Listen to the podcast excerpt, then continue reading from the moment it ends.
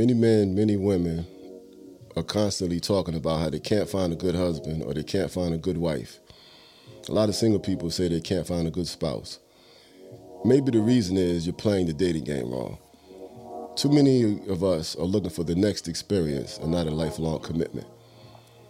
There's a big difference between searching for the next experience and searching for a lifelong partner or a lifelong commitment. The next experience and a commitment are two totally different things. If you're already geared towards the next high, the next fun, the next man, the next woman, if you're already looking for a way to satisfy your fantasies, your mentality is not even husband or wife material. So you can't find the husband if you're not a wife. You can't find the wife if you're not a husband. You have to be the person to find the person. But if you're always searching for the next experience, you're not even qualified to say, I want or need a spouse. So if you want a husband, you have to be a wife first. If you want a wife, you have to be a husband first. Which means you need to know what a commitment is. You need to know responsibility. You need to know the proper definition of love. And the proper definition of love comes from whatever God defined love is which is always giving and sacrificing. It's not what you can take, it's not what you can manipulate. Love is not something you can produce to make yourself happy by drawing energy from somebody else. That's not what love is. Love is a constant giving, it's a constant service, it's a constant sacrifice. And it also takes courage because it makes you vulnerable. But if you're just looking for the next experience, you're not going to be vulnerable. You're not using courage. You're not giving, you're just taking. You're just searching for the next high because you want something that the last person didn't give you. But you're always wanting. Love is wanting to give. Love is seeing value in the other person and wanting to lift that person up and understanding their purpose in life and helping them find their purpose. And then that other person is going to do the same thing to you. So love is constantly giving. Love is not what I can take. It's not what I can manipulate. It's not what I can produce tonight. It's not a one night stand, it's service. You have to be in a service mode. And that requires being a person with a servant mentality, a servant heart, and a servant spirit, which also makes you what? Vulnerable. But many of us are now vulnerable in the dating game because we've been hurt, played, and lied to so much in the past. And then you hate everybody and you don't trust anyone, and now you're bragging about ghosting people. But the truth is, you do the exact same thing. When I was single, I did it. 50 different women lied to me. But guess what? I lied to 50 different women. 50 different women made me promises. But guess what? I made promises to 50 different women. I've been stood up by many women.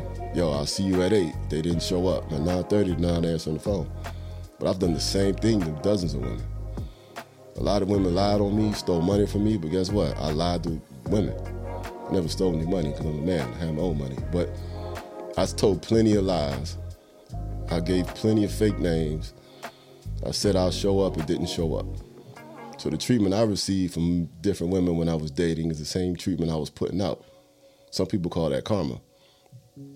The Bible calls it sin for sin exchange. You lie to me, I lie to you because I just want what I want. The Bible just calls it sin and deceit.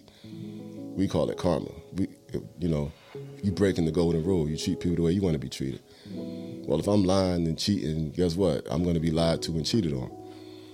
So I was not husband material. And I couldn't say I can't find a wife because I'm just searching for the next experience. I met this woman Monday. What could I get from her on Friday? I'm not thinking 20 years down the line. I'm not thinking about service. I'm just making you happy so I can get what I want. And then when I'm tired of it, I'm to move on. So I can't be vulnerable because I don't plan to be here long. And that's the dating game. And men and women are guilty of this because we just want the next experience. We just want the next high. I just want to be happy right now because I got my feelings hurt last month.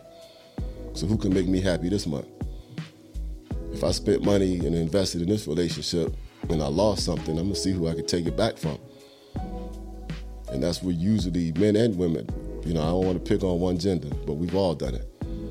You dated somebody independent and strong, they hurt you, so now you go and find a victim. You're not looking for a husband. You're not looking for a wife. You're looking for a victim. That last person you invested money on, you bought them TVs, you bought them clothes, you helped them get a new car. Now you're mad because they left you. So now you got to go find another victim. Who can spend money on me? Who can I manipulate? Who can I control? So you're not looking for a husband, you're looking for a man you can control.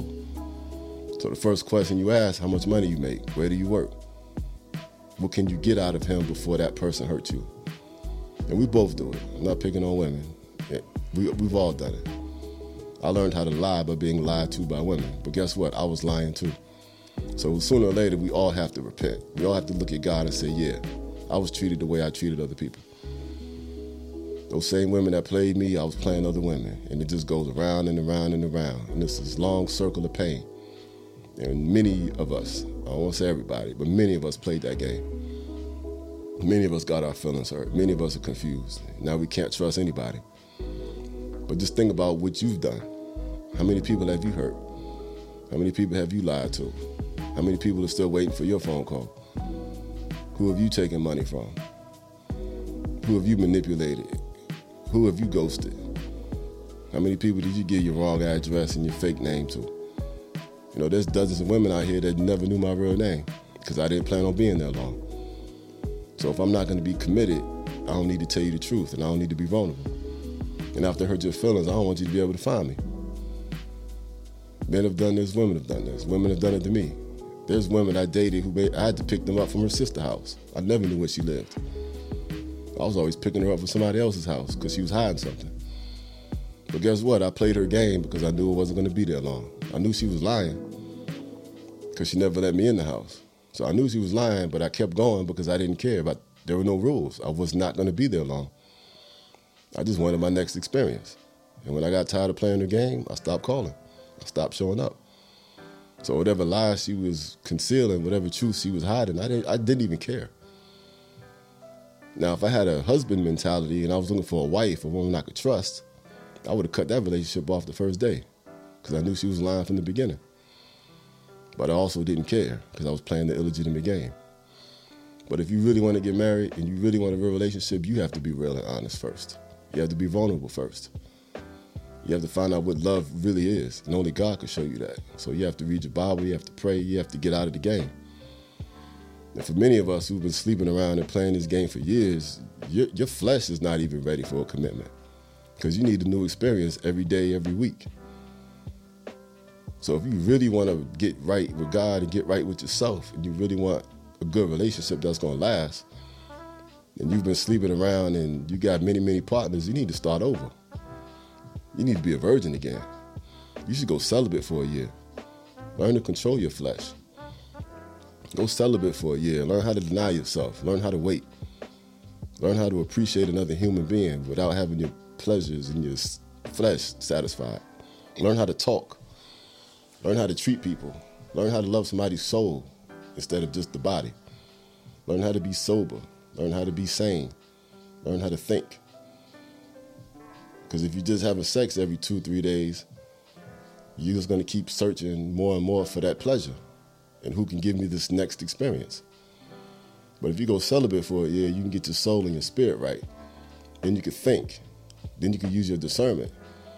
Because if you're with somebody every day and you're not having sex, you're actually talking and getting to know each other. Now you're finding purpose.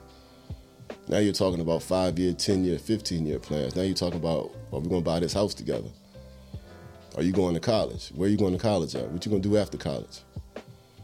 What are your future career plans? You're talking about things that don't involve tonight at midnight. You're having real conversations because now you're being vulnerable and you're both being vulnerable. And now you have a connection. And it's not a trauma bond, it's not a pleasure bond. You really know each other. And now you're husband and wife material. Because you can think with your spirit and not with your flesh, searching for pleasure.